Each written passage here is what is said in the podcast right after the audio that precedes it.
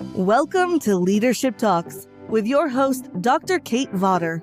In each episode, Kate speaks with successful leaders across industries, real people, and local leaders. Each of her conversations explore different leadership styles, how people achieve unbelievable success, overcoming challenges, and how to become the best in the world. You can find this show at www.ascentsolutions.net and on YouTube, Facebook, LinkedIn, Apple Podcasts, Spotify, and more. Now, here's the host of Leadership Talk, Dr. Kate Vawter. Welcome, Stephanie. Stephanie hey, Sims is our guest today, founder of Finance-Ability. Welcome. How's it going? It's going great, Kate. Thanks so much for having me on. I'm excited to get a chance to chat with you. I heard that you are kind of a numbers nerd. And so maybe we'll get to talk about numbers today. I yeah, I am a numbers nerd uh, and a people nerd. Uh, I'm that that weird human who sits in the middle and likes both, which is fun for me. Um, but enough about me. Uh, I would love to hear um, a bit about your journey. So now, like now, you're the founder and queen of Finance-Ability. Uh, what was before that? How did you get from wherever that was to Queen and Founderland? That's a great question. Uh, so I started um, started my career with a degree in finance the same year that Michael Milken went to jail. so clearly, I was not a very hot prospect on the job market at that point. Uh, but I worked in ultimately made my way into investment banking and worked there for about a decade, both here in the U.S. and also in Europe which really was an amazing experience to be able to see uh, different cultures and really learn a lot about the way that team building and interactions inside of a team can drive success or not. Maybe we could talk a little bit about that after. Uh, but basically, spent about a decade doing that and then worked in a startup that was founded um, overseas in Switzerland and uh, funded by both venture capitalists and angels, kind of rode that roller coaster uh, to an exit to a publicly traded company. And since then have been working with founders who are amazing at what they do, but often don't take the time or conquer the fear of uh, finance to be able to understand their numbers and really achieve that next level of success for them.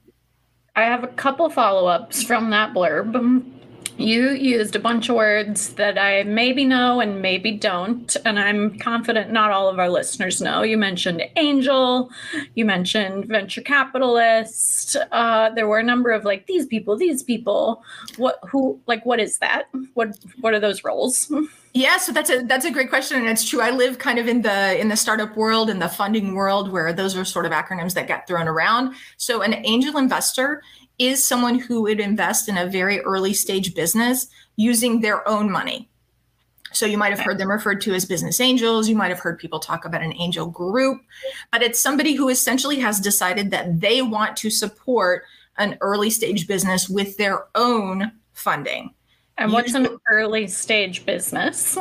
so, an early stage business can be a business that maybe has very little revenue because they've just launched their product or it might be a business that is in an industry that requires a long time to sell. So they might be selling into big companies, and so it takes a while. Uh, but they just have not seen a level of success that's allowed them to get to profitability yet, which is the reason that they're looking for this capital infusion from the outside, which would be what an angel investor could provide or what a venture capitalist could provide. Okay. What's the difference between an angel and a venture capitalist? Great question. So, an angel invests their own money and yep. a venture capitalist goes out and says to lots of people, I will invest your money for you in these early stage companies to get you an attractive investment return. Fascinating. So I you mentioned um, like that you were in finance and what I heard was investment banking and like my mental image was Wall Street. Um, so have like were have you been in the venture capital role? So I have worked as a as an investor during my time as investment banking. The investment banking I did was focused on commercial real estate. So we weren't investing in early stage startups, but the methodology and the way that investors think is very similar regardless of the asset that they're investing in. So I would say I've definitely been an investor uh, during my investment banking days. And then I've also, um, having worked with both angels and venture capitalists, I've also seen that investor mentality in early stage businesses up close and personal.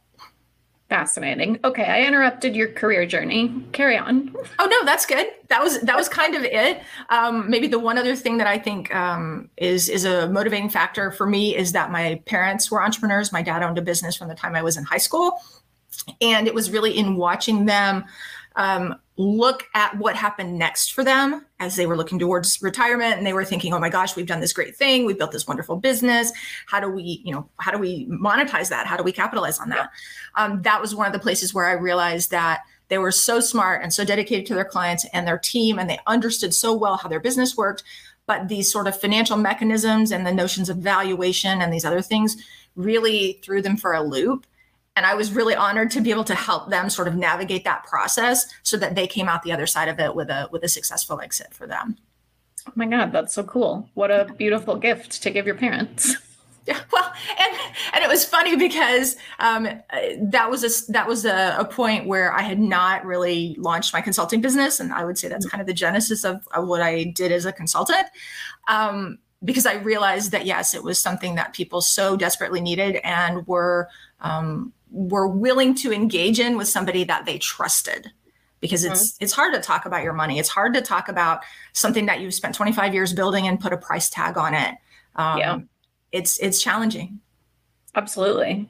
So how did what sparked what maybe it was working with your parents but what was the spark of like i'm going to leave investment banking proper and be a founder yeah, so I do think my parents' experience, that that experience I had with them was a big part of it because I realized that hey, these are super successful people who deeply understand and care about the problem they're solving, the customers they help, their team and everything. They're doing it all right.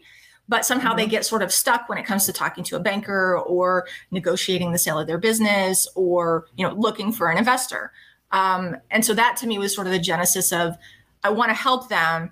And I recognize that a lot of times the the people that they're looking for help from are very qualified technical experts but they're mm-hmm. sort of missing that human element and so there's a there's kind of a breakdown in trust and there's a there's an inability sometimes to say what they're really thinking or what they really want because they're facing this expert who seems to have all the answers and and they don't necessarily understand themselves what that person's saying but they're so successful that they're hesitant to say i, I don't know what you mean yeah, totally. I I see that where and sometimes with clients who will be working with, you know, a consultant other than me. And the like the way a lot of folks listen is that what is said is truth and is it and from where i sit i've always got lots of questions and like show me the data. Like i want like just because you because this person says this is the way and the truth. Uh, like no but let's talk about that. And i think you know as we as owners and founders hire experts there's this assumption that a lot of folks have of oh they know what they're doing and what they say must be the only right answer um, and i could definitely see that in a space with with numbers um, because of many humans innate fear of numbers yeah and i think i think we could even see it in something as simple as the way that a lot of um, entrepreneurs manage their accounting right mm-hmm. so a mm-hmm. lot of times they're like you, you can ask them about their financials and they're like, oh, I don't do that. My accountant does that. Or I, I give that to my bookkeeper. I'm not involved in the numbers. And, and it's kind of shocking to me because the numbers have so much value once you get past the fear of them and you understand what they're telling you, right? To me, to me, it's just a different language for telling a story. Like that's what the numbers do.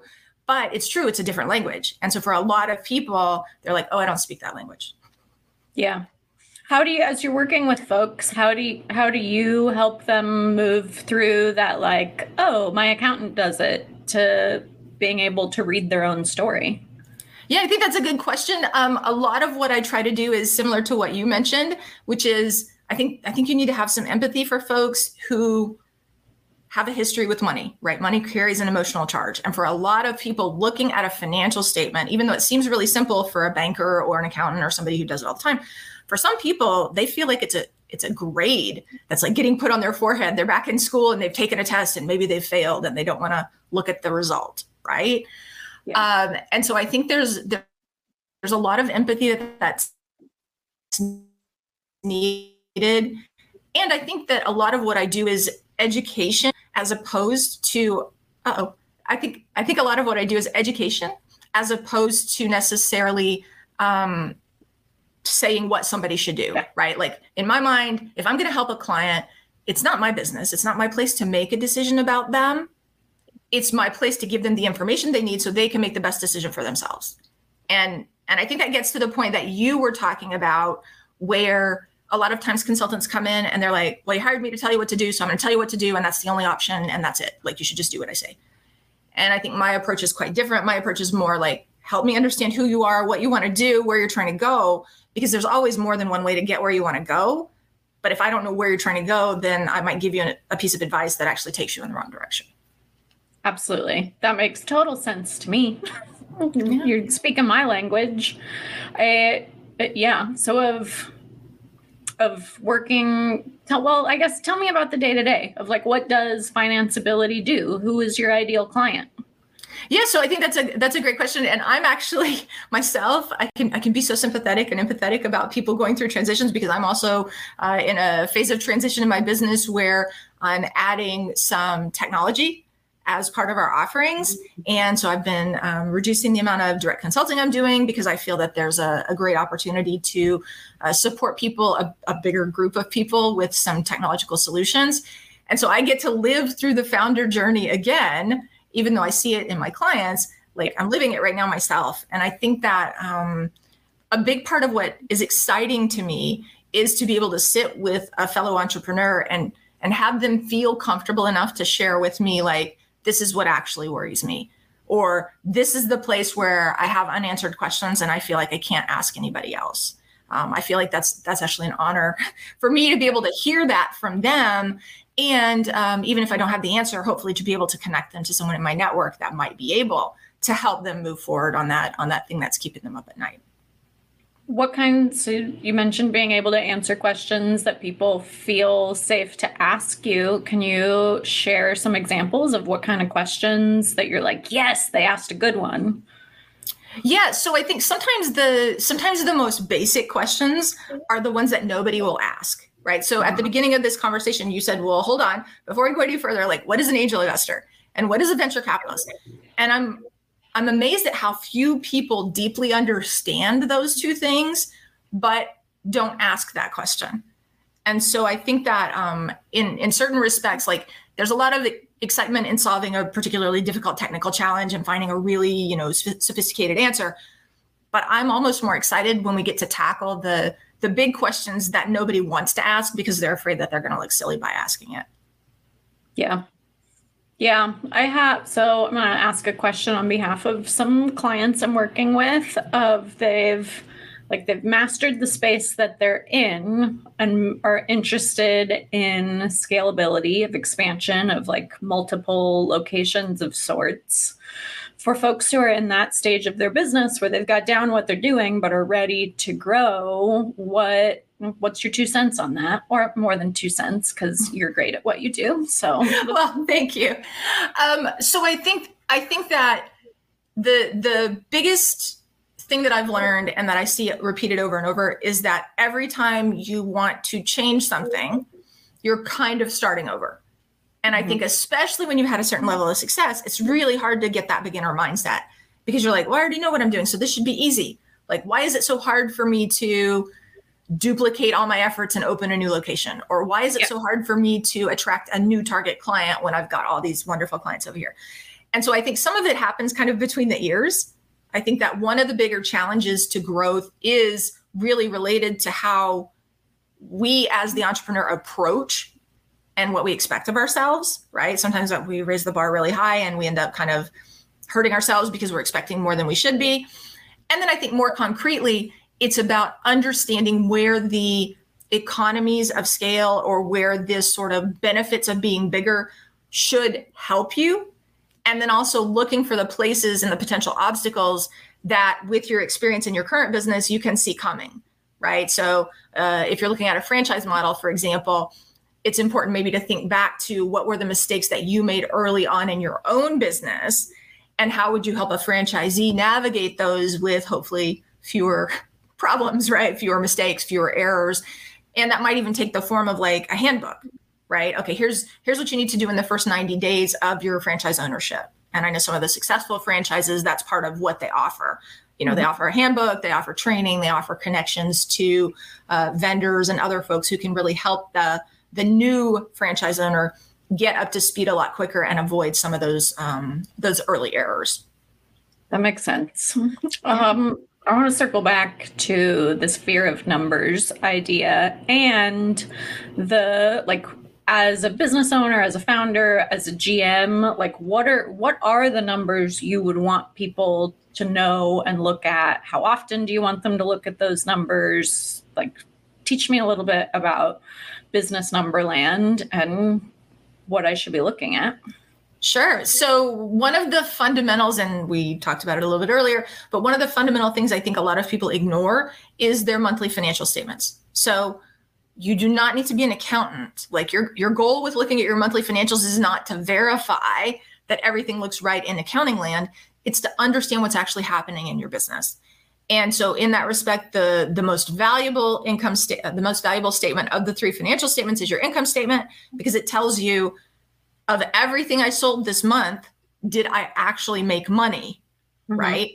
And when you look at your income statement at a high level, you don't have to go all the way in the details at the beginning, but when you look at it at a high level, it can tell you if you're not making money, where you're investing the most money that might not be giving you a good return right? So sometimes sometimes what happens is people are doing a really good job at the product level so they have a good what's called gross margin right? So mm-hmm. they sell their product at a good price and what it costs them to provide the product is relatively small so they have a lot of money left over to run the business. But then when they run the business there's lots of expenses that may not necessarily contribute to selling or to supporting their customers or to keeping the business healthy. And so a lot of times just looking at the income statement in that way and saying where am i spending the most money and let me analyze what return I got on the investment I made this month. Sometimes that can be a really easy exercise. Um, you can even do it if you don't look at your income statement. You could even do it off your bank transactions. So you could download your bank transactions and you could just say, okay, of all the cash that went out of my bank account this month, what did I expect to get for this expense? And sometimes just that exercise, you can realize like, no, I don't know why I have a Zoom account. I love Zoom, don't get me wrong, right? But it's like maybe in your business, like a webinar, a webinar platform is no longer useful for you. And so you you should stop paying for it. Right? right. That's an immediate realization that can save you some money. And vice versa, you know, maybe maybe what you're doing is you're investing in um, a relationship with somebody who's helping you in a specific aspect of your business, and you've just been doing it for a while, but you don't really know what value you're getting from that it might be time to talk to that person and say, hey, let's um, let's reevaluate. Let's set some goals for our work together. And you know, by the end of the year, here's where I think we should be in this particular domain. Do you think that's achievable? Right. So it can pro- it can prompt you to to take actions that either save you money or get more value out of the money that you're already investing that makes sense of so the income statement of like that's one page? Is it lots of pages? Where like yeah so normally where would I your, pull my income statement from? That's a great question. So hopefully most business owners will have a, an accounting system that they're using. The, the most popular one's probably QuickBooks online. And in that system what happens is your account your bank transactions come in and you categorize them and that generates automatically inside of QuickBooks something called the income statement or the profit and loss. So you can just go into your report section and you can click profit and loss and you pick what period. You could look at it for a month or you could look at it for the year to date, you know, however you want to do this analysis. Um, but it should generate automatically. Normally in a in a business, you want to look at the high level first, which should definitely fit on one page. And for a lot of us, because our businesses are just not that complicated, even sort of the detailed level view where you could see all of the different accounts that have that hold your transactions would probably fit on one to two pages. So you're not having to read a book every month, right? You want to take a look at it and you want to see where the big investments have been made and then d- drill down to see like am I getting a return on that investment? And it could be something like brand awareness. I mean, everything doesn't have to be, you know, okay, great, I mm-hmm. made an investment directly led to clients, but you yeah. need to at least understand what you're expecting from right. that investment. Because if you're just investing money without a goal, then really what you're doing is spending. Right. Uh, you okay so you mentioned before we talked about income statements you said there's three financial statements and the most important is the income statement so what are the other two that's a great question so the other two one is called the cash flow statement and i think that's the next most important one and then the last one is called the balance sheet and so so the income statement tells you of everything you sold did you make money this month that's super important, right? Because you need to be on a path to profitability. You need to know right. that when you sell things, you actually get to keep money after. Otherwise, you don't have a business. But depending on who you sell to and how you, what kind of product you sell, the the money that you made, the profit that you made, may not actually all be in your bank account this month because let's take the example of a product business. If you sell a coffee mug, I have a coffee mug here, right? If you sell a coffee mug, well, you have to pay for the coffee mug before you can put it in your store to sell it. And so that means that there's cash that went out your door last month, probably, maybe even two months ago, to yeah. get the coffee mug to put it on your shelf so you can sell it today. So on your profit and loss statement, you'll make money on that coffee mug. But in terms of cash, it's already been two months that you paid for that coffee mug and you haven't gotten any revenue to match it. And so the cash flow statement helps you understand not just did you make money on what you sold, but where did cash come into your business and where did cash go out of your business? And that's really helpful because if you're making money, but you don't have enough cash to pay your bills, mm-hmm. then you have a business, but that's probably headed for big problems, right? Because everyone knows that you need to be able to pay your bills, not just say that you have a profitable business. And so that's where the cash flow statement can be really helpful um, it can help you also understand some of the trends in your business, right? So sometimes what'll happen is you're making a lot of money, but you may be afraid to call clients who don't pay their bills on time and say to them, hey, um, that bill is 30 days due, overdue, or that bill is 45 days overdue. And so your profit and loss statement says, yes, you're making lots of money, but there's no cash in the bank because your accounts receivable, which shows on your cash flow statement, is huge right? Like basically what you're doing is you're giving credit to all your customers and you're not collecting that cash from them. And so it can help you again. You can tell I'm super pragmatic. Like I don't want you reading a financial statement for the sake of reading a financial statement. It's only if it's going to help you do something. But you know, if you look and you see, oh yes, my accounts receivable balance is really high, well then that means let's get on the phone, let's collect some of that money, let's get the cash in the bank, right? Right. So just to clarify, accounts receivable is money owed to my to business. Us. Yep. Okay. And then I think I remember from an accounting class way back when the other one is accounts payable. 100%. And that's what you owe other people. Okay. Okay. So maybe, well, I, am I aiming for a low accounts payable? Well, I guess maybe low on both because I don't, I don't want a high accounts receivable because then I, then people owe me money. Yeah. Well, and I think it's, I think it's all relative right? So so one thing to look for, for example, would be a big uh, a big imbalance between those two. So if what happens is you pay all your bills early and your accounts payable balance is 0 mm-hmm. and no one pays you on time. so your accounts receivable balance is huge. Well, you may be a wonderful person and your vendors will certainly love you and your clients may love you too. But you're going to have a really hard time paying everybody else that needs to be paid like your employees and yourself. And so I think that using this data, again, it's not about I'm a bad person or I made a mistake or, you know, I'm doing it wrong. It's more like, where can I fine tune my business so that I can focus on the pieces of it that I really like? Right. Because a lot of times we get into business because we love something. We love helping our clients. We love the technology that we've created or the product that we've built.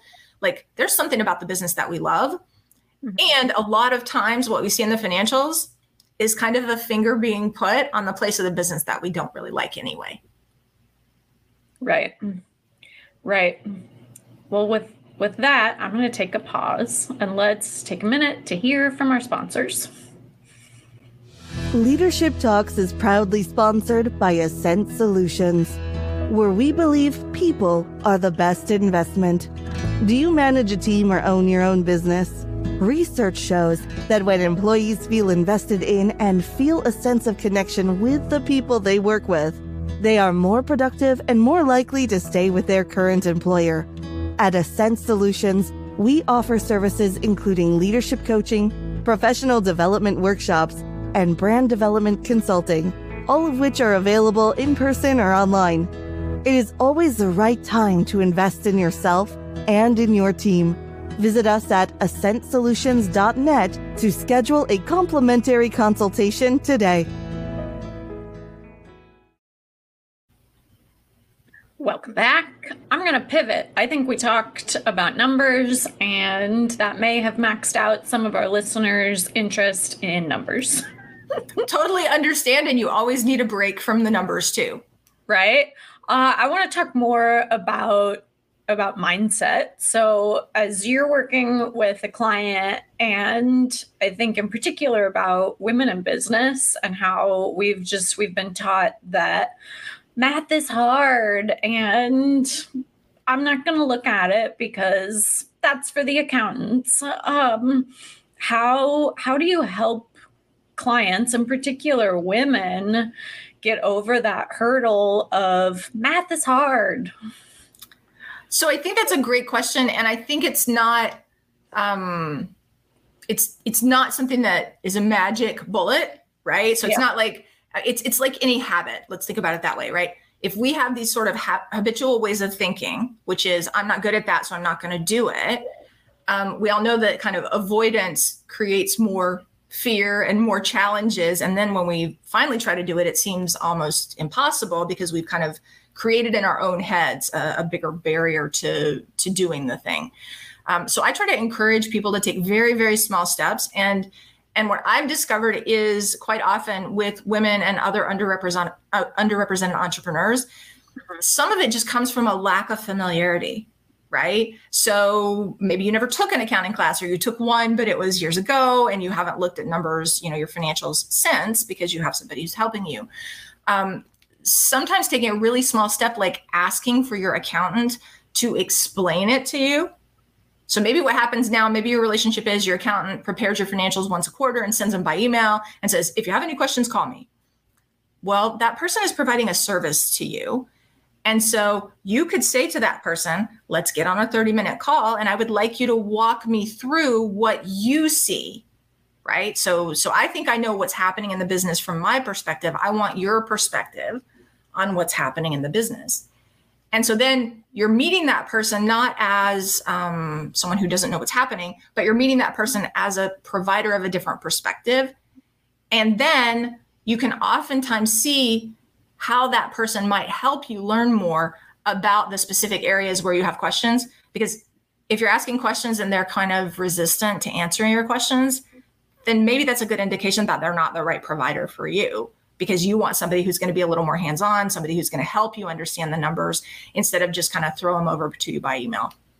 Right. That makes sense. And I think to be a, a open to being a good teacher of like i don't i don't need my accountant to teach me everything but i do need them to be open to answering questions and to put it bluntly not be a tool about it yep. um yeah, I don't want to feel like a burden for asking asking a question about numbers. And I think that that goes back also to that mindset of yes, it is okay not to know all the answers. Like that's why you hire experts.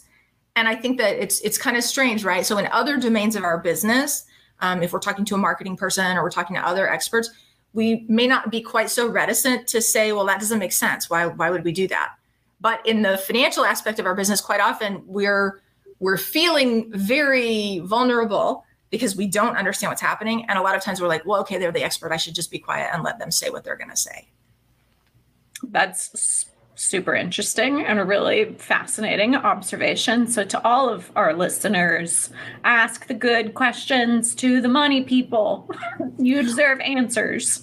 Exactly. And remember, you're the client. Like that's yeah. the, that's where sometimes I do get frustrated um, with with folks who say, "Well, I asked my accountant and they didn't answer me," and I'm like, that doesn't sound right. like that's yeah. just bad customer service. That's not that's not expecting a base level of knowledge or anything else. That's just bad customer service. Absolutely. Yeah. I, I say the same thing. I'm like, whoa, whoa, whoa. You're the client, you're the owner. You do know. Give yourself more credit. This is your business. Like you are the expert here. You do know.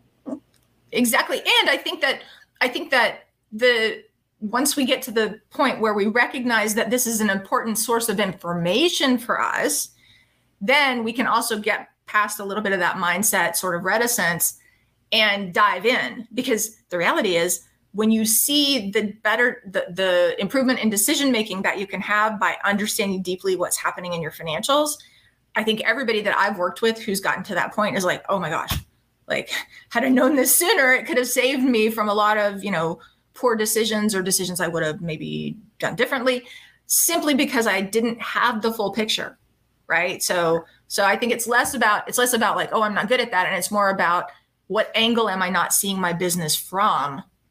And that angle is super important, right? Yeah.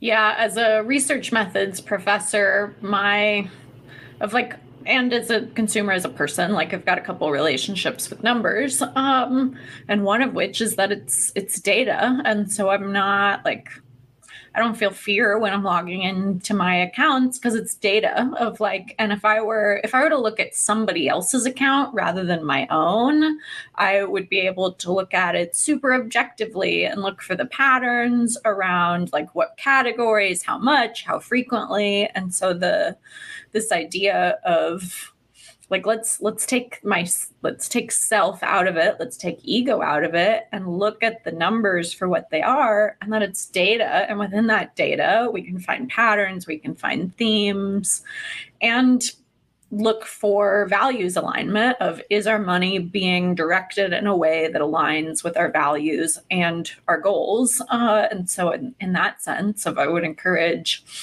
listeners to put on their researcher hat and and give the accounts a fresh look from from the perspective of like hey i'm going to be a researcher and i'm going to look at this data rather than looking at the emotional piece of it and the dollar signs of like oh it's like i have some folks who you know get really worried about payroll or really worried about spending money. And it's like well that's that's part of business of there's there's going to be cash flow in and there's got to be cash flow out. Um, so of taking taking ego hat off, putting researcher hat on, and and just trying to see it in to some extent a, a fresh light without the emotion because it's it's just data. That's it. yeah, and I love your idea of of thinking about it as an investment, and and I think this is something that a lot of us don't don't do we we see the decisions that we make with our money quite often as something as a personal reflection on us right? Oh i made a bad i made a bad decision. Well okay but you could have made a bad decision in your marketing you could have made a bad decision in product you could have made a bad decision in lots of different places. Just throwing up your hands and saying i mad, made a bad decision doesn't actually help you move forward right? What right. you need to do is understand how you came to that decision because maybe what happened is you did the best you could with the information you had at that point and it just didn't turn out the way that you had hoped Right. And so I, I love the idea of kind of putting on the research hat and looking, digging into the data to see what it can tell you, not to beat yourself up, but to to improve, right? To figure out like what's the best place to go from here. Um, there's a maybe I'll share a couple of resources because I do know for some people these money stories are really challenging. It feels mm-hmm. very fraught. Um, I, do you know Kate Northrup? Have you ever read any of her stuff? So it's an it's an older book. It's really good. It's called Money: A Love Story, and she talks about um, she talks a lot about her personal financial story, but she also is a business owner, and so some of it uh, kind of leans into the into the business ownership part. So that can be really helpful, and it's it's got some parts where you just kind of laugh out loud. So it's it's really good to help you maybe if you're really feeling like I can't look at the money, it makes me it freaks me out. And then another one in a totally different vein that again is kind of a laugh out loud is uh, Jen Sincero. It's you're a bad a. You can say yeah. Okay, you're a badass. You're a badass at making money. Um, and so I think those two, if you're really feeling stuck, like oh my gosh, I have so much anxiety just looking at my QuickBooks, try one of those. You don't have to read the whole thing, but just knowing that there are plenty of other highly successful people who have felt exactly what you feel and have managed to to get past it can be helpful as well um, because the key to being successful to me in your business is being able to continue to grow your business towards the goal you set for yourself. And if you can't look at how you're progressing along that path to your goal, you'll never even know if you get there. Right. right. So that's that's I don't want that for anyone. I want to talk more about your goal setting methods. What's your practice for yourself, for your business, as it relates to setting goals and mapping out a path to get there, if that's a thing that you do? Yeah, so that is a great question, um, and it's something that I'm working on as we kind of as I move into this new iteration of the business. Um, there's so many tools out there, right? The goals should be smart, and they should look like this, and and so I think it's sometimes you can go a little too far in the whole like, let's get it planned and perfect. I think there is a good, you need to have a good balance between the rational side of your head and mm-hmm. the heart of what you're actually trying to accomplish in your business. And so to me, I lean more to the planning side. So a lot of times my goals are a little bit more concrete to start with, but then I gut or heart check them with what is the actual mission of what I'm trying to accomplish. And so a lot of times my goals are more around specific metrics, right? I want to have, you know, this number of uh, individuals that I work with. I want to have this number of experiences that they have or things like that. But then I want to move that over and say, okay, what do I want those folks to come out of working with me feeling like and being able to do? And so sometimes what that means is that you have to scale back your ambitions on the sort of number side because if you're not going to be able to provide a quality experience to all of those folks, then maybe you need to work with fewer of them, which ultimately is how I got to the whole idea of the platform that I want to build now. Yeah. Um, because there's only so much of you to go around. And if you're in a service business, um, at a certain point, you want to help more people than you're actually physically able to in that iteration of your business. That makes sense. So I'm hearing have a vision, choose a direction, and stay true to your values and and be comfortable in in the goal pivot because values alignment is is the crux of of what we do. A hundred percent. And it's and it's so funny because as i'm uh, I, I know you mentioned that you know people are kind of the the heart of what you do. And it's funny because in my business that's the same thing. Even though we help them in very different aspects of their business to me if you're not focused on the the quality of the experience that your customers have and you're not focused on leaving them better than when they started with you then i think it's hard to be excited about the fact that you you know doubled revenue or doubled your number of users or anything like that at least for me.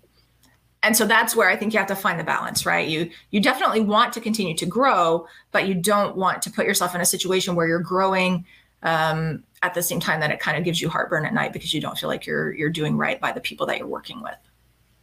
Yeah. Thank you. Yeah. I appreciate the goals question comes up in a number of podcasts, and I appreciated your answer. It was a nice happy middle because there's there's a couple spectrums on that of like I've had some folks who are like no goals ever. I'm like wow that's cool, and then other folks who are you know I will design ten smart goals each quarter and and be really prescripted. So I appreciate your your approach and your um, leaning into the the doing what's right for people. Yeah. Um, and and actually, I, can I can I share yeah. one more thing because just because I work with a lot of companies that that have a goal of getting funded, mm, can okay. I just share that like that should not be a goal because yeah, tell getting, us why getting somebody else to give you money means you're a good salesperson but the reality is if if you want to build your business you should leverage that selling capacity to get clients to give you money not to get angels or venture capitalists to give you money. Because when clients give you money that actually generates revenue and means that you're selling something and building your business towards profitability. When angels and venture capitalists give you money they expect you to spend it to get clients to buy. And so to me, it, it, doesn't mean that angel or venture capital is a bad method for financing your business. It simply means that it's not a good metric for measuring the progress of your business. The fact that you raised a lot of venture capital for your business doesn't mean you're any further along the road to success than if you'd gotten an equal amount of revenue from clients. So, so I just want to be have people be cautious because in the public press now we see so many things about let's talk about this big company that got all this money and it's like dude, all that means is they just still have to go do the work of like getting clients and delivering their solution and helping those clients stay happy. So yeah. So it's not really it's not a goal to me to raise funding. It's what do you do with the money?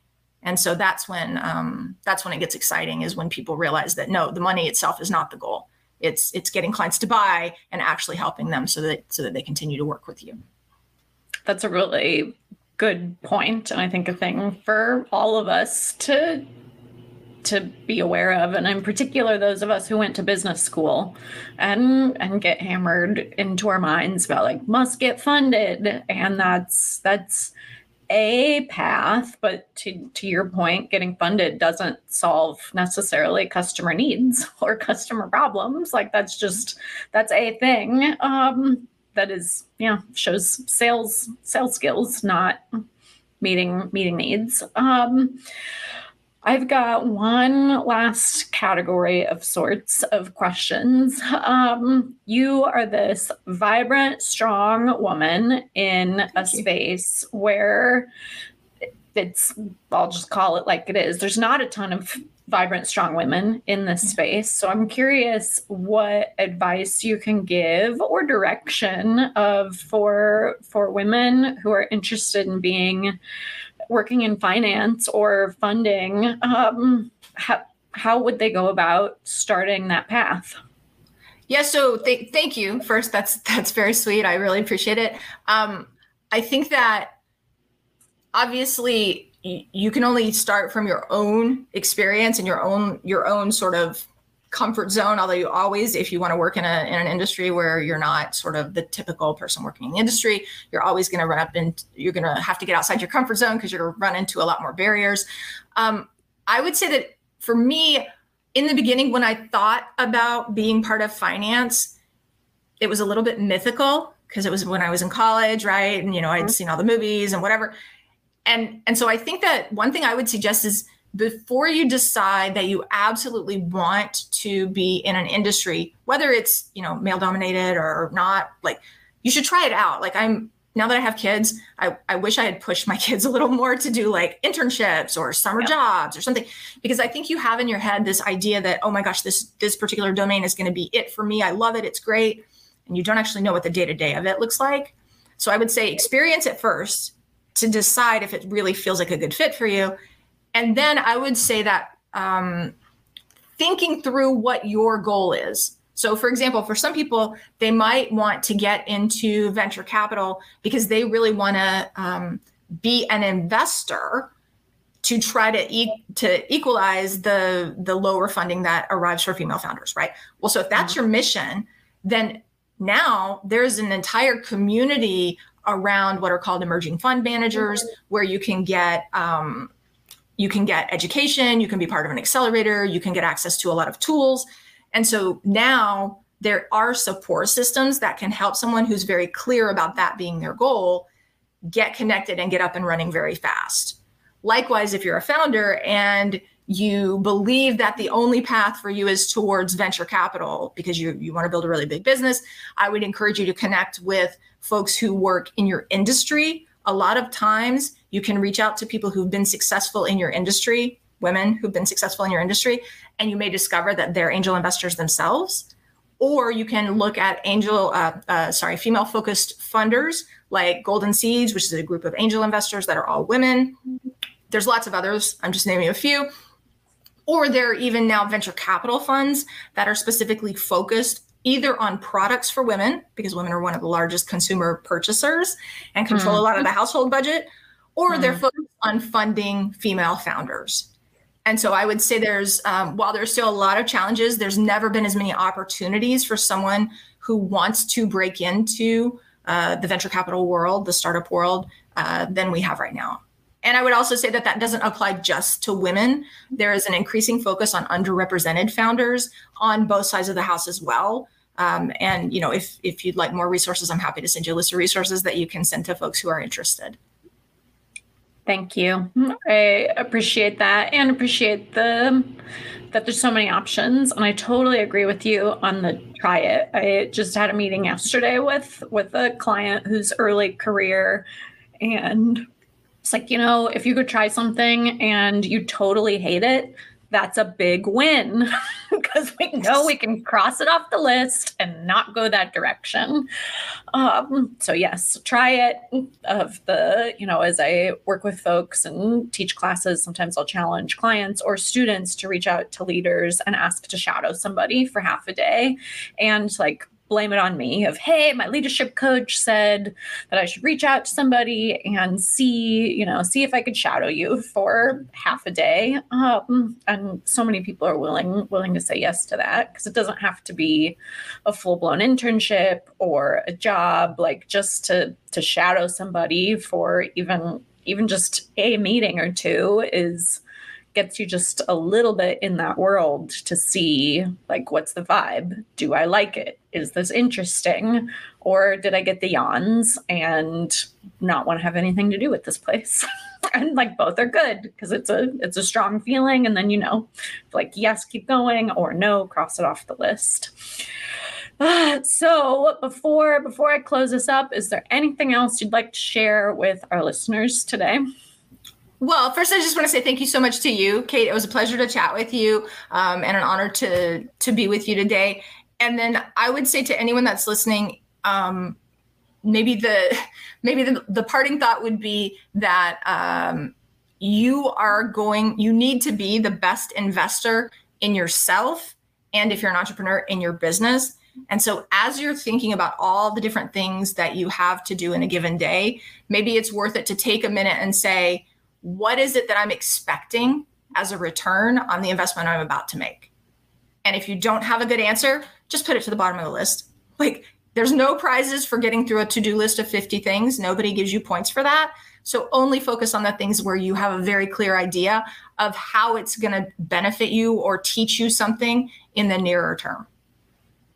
That's great advice. Thank you so much. Well, I want to thank Stephanie Sims, founder of Finance-Ability, for being a wonderful guest today. I want to thank the behind the scenes production team who are magicians at their craft. Uh, and I want to especially thank our listeners for tuning in. I hope that our session today helped you both to understand some of numbers land and to know that it's a journey, right? Of like, we're going to learn piece by piece, and that you are far more capable than any calculator or spreadsheet. Like, brains brains have more power than calculators so as a friendly reminder you matter you are enough, and the world is a better place when you let your light shine. Until next time, thanks all. You've been tuning into Leadership Talks with your host, Dr. Kate Vawter. You can find this show and learn how to be one of the best in the world at www.ascentsolutions.net and on YouTube, Facebook, LinkedIn, Apple Podcasts, Spotify, and more. Thank you for your positive feedback, comments, questions, and for sharing the show with others.